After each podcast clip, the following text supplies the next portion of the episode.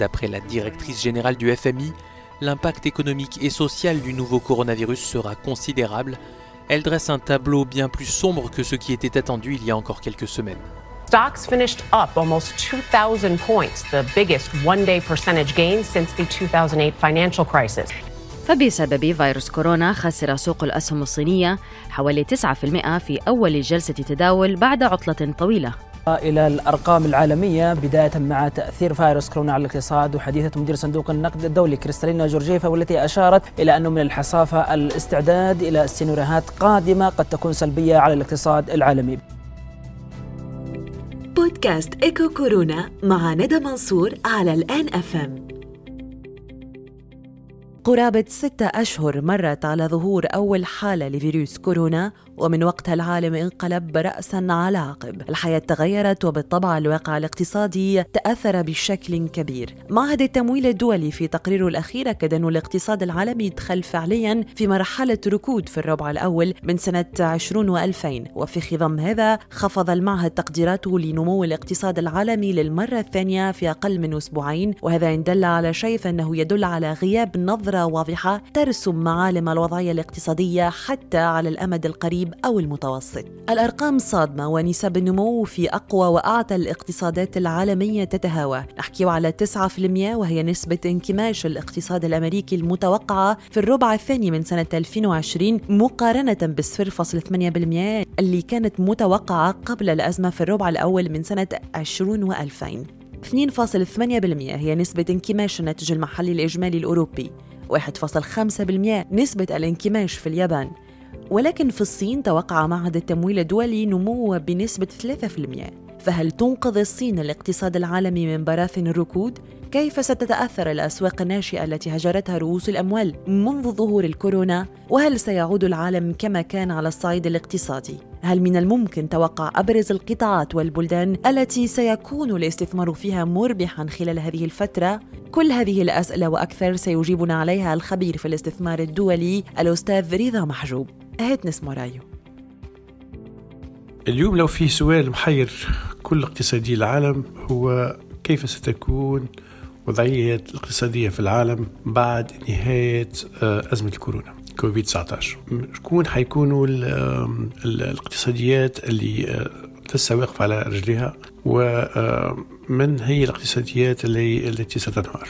بصراحة هو الجواب على السؤال هذا صعب، لأنه لسه احنا اعتقادي في الخطوات الأولى متاع الوضع الصعب اللي عايشه العالم كله، وصعب التكهن ما ستكون عليه وضعية العالم الاقتصادي في الأيام الجاية والأشهر الجاية والسنوات الجاية. ولكن هذا ما يمنعناش أنه يكون عندنا بعض التخمينات وبعض الأفكار اللي هي منبثقة على اللي قاعدين نشوف فيه الأشياء اللي قاعدين نشوف فيها اليوم. أول شيء في النقطة الأولى اللي هي وضع الصين. اليوم الصين هي البلد اللي ورات أنها جاهزة أكثر من البلدان الأخرى فيما يخص مجابهة الكوفيد، وخرجت من المشكل بسرعة. صحيح أنه الوقت الحالي لسه ما فيش لقاح ضد الكوفيد تسعة عشر، ولكن الصين ورات طريقة تحكم في انتشار هذا المرض بصفة ممتازة.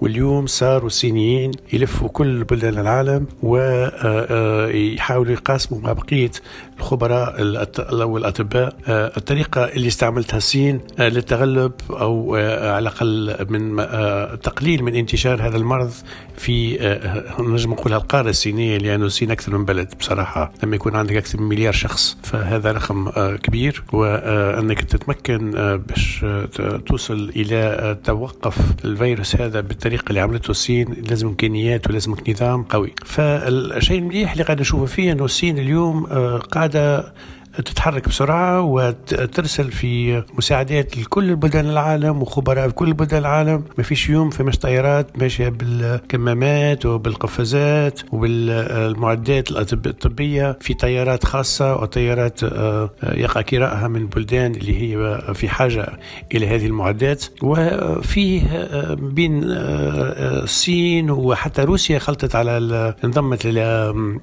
الصين في الجهد هذايا حتى يوري ريو أنه المعسكر الصيني الروسي هو مثال يحتذى به. ليش هذا؟ لأنه مع كامل الأسف المثال الأوروبي أظهر ضعف كبير في مجابهة هذا الفيروس، وأكثر منه اليوم الوضع في الولايات المتحدة الأمريكية. فالولايات المتحدة الأمريكية اليوم واقفة بذهول قدام هالغول اللي دخل عليها، ومش لاقي حل مش لاقي الحل وقت الحالي، خاصة أنه الوضع لم يقع التحذير له بصفة منظمة، وممكن حتى نقوله كان في الأول وقع الاستهتار بهالفيروس. اليوم لتداعيات اقتصادية كبيرة، ننتظر ملايين من الناس اللي حتلقى نفسها من غير شغل.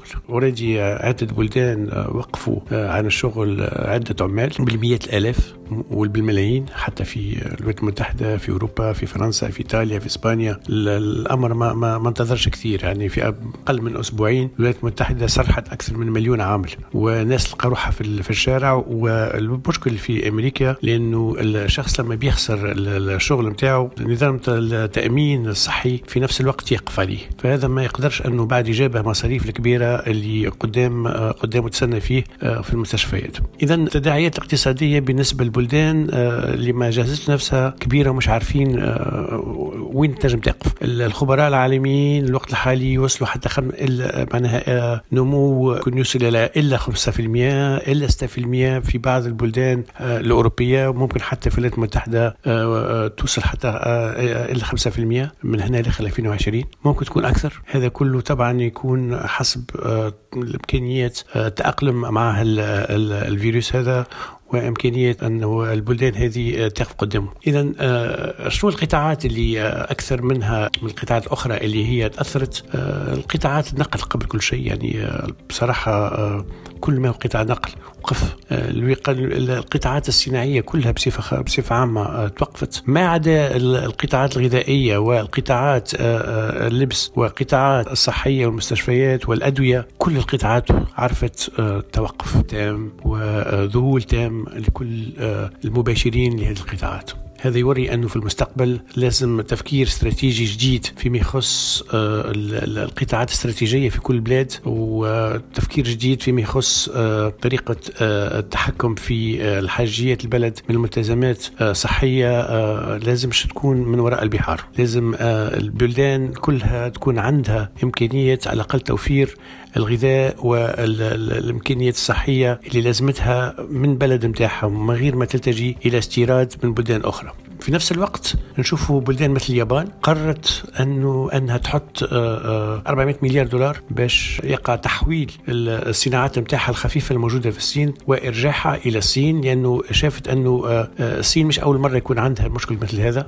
فيروسات مثل الكوفيد تسعة عشر صارت من قبل، وبتوقع أنه هالفيروسات هذه حترجع في أيام ثانية، فمش مستعدة باش تعيش نفس السيناريو مرة ثانية. أنا أتوقع للصين في نفس الوقت باش تخسر عدة صناعات خفيفة الموجودة عندها للوقت الحالي الناس كلها تستثمر فيها نظرا لتكلفة المنافسة جدا الصين اليوم تعطيها. ولكن اليوم استراتيجيا كل البلدان فهمت أنه السعر ما يكفيش حتى التواجد قريب للمكان التصنيع، نقطة هامة جدا. ما هو موقف إفريقيا في الأيام اللي جاية؟ الإفريقيا هي طبعا وقت الحالي يمكن تضعيفها في مجابهة الفيروس هذا. أقل بلد جاهزة بالنسبة للفيروس هذا هي القارة الإفريقية مع كامل الأسف مع كامل الأسف رغم كل الجهود اللي قاعد نشوفوا فيها، لكن البنية التحتية ضعيفة جدا. فاحنا لسه مش عارفين بالضبط ما هي درجة تداعيات هالفيروس في إفريقيا. الوقت الحالي ما نش شايفين أعداد كبيرة مثل موجود في أوروبا ولا في أمريكا، ونتمنى أن هذا ما يصيرش، لأنه اليوم إفريقيا ما عندهاش إمكانيات باش تجابه الفيروس هذا مثل الصين،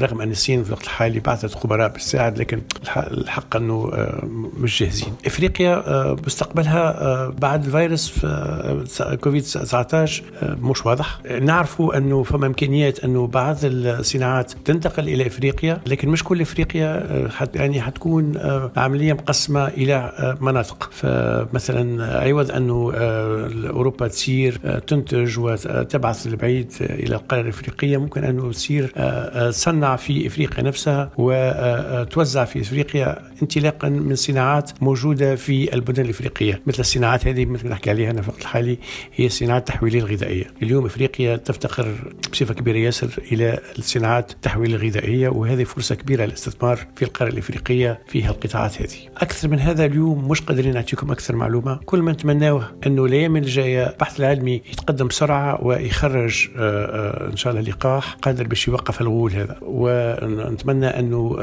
يكون بهالطقس الجاي هذايا في الصيف تنقص حدة انتشار هالفيروس هذا، علشان البلدان هذه تقدر أني تجابه على الأقل في الفترة هذه وجهز نفسها أحسن، لأن الوقت عنده قيمة كبيرة ياسر فيها الحرب هذه ضد الكوفيد تسعة عشر. وشكرا. كما أكد الأستاذ رضا محجوب، الصين ستكون أكبر المستفيدين من هذه الأزمة، وبعض البلدان الأخرى يمكن أن تخلق فرص نجاح اقتصادية إذا كان عرفت تختار القطاعات الصاعدة كالصناعات الغذائية والتحويلية، ولكن من المؤكد أنه من المستحيل التوقع بأدق التفاصيل للمستقبل الاقتصادي، فالعالم مرهون حالياً في سؤال واحد: متى سيظهر اللقاح أو العلاج؟ وكم ستستغرق العودة للنسق الطبيعي للحياة؟ الحلقة القادمة موضوعنا في إيكو كورونا باش يكون الوضعية الاقتصادية في تونس ومدى تأثرها بأزمة كورونا. هل تونس اليوم قادرة على استيعاب الخسائر الاقتصادية الكبيرة اللي يمكن تسببها الأزمة هذه؟ كافة الأجوبة تلقاها معنا في الحلقة القادمة من برنامجنا.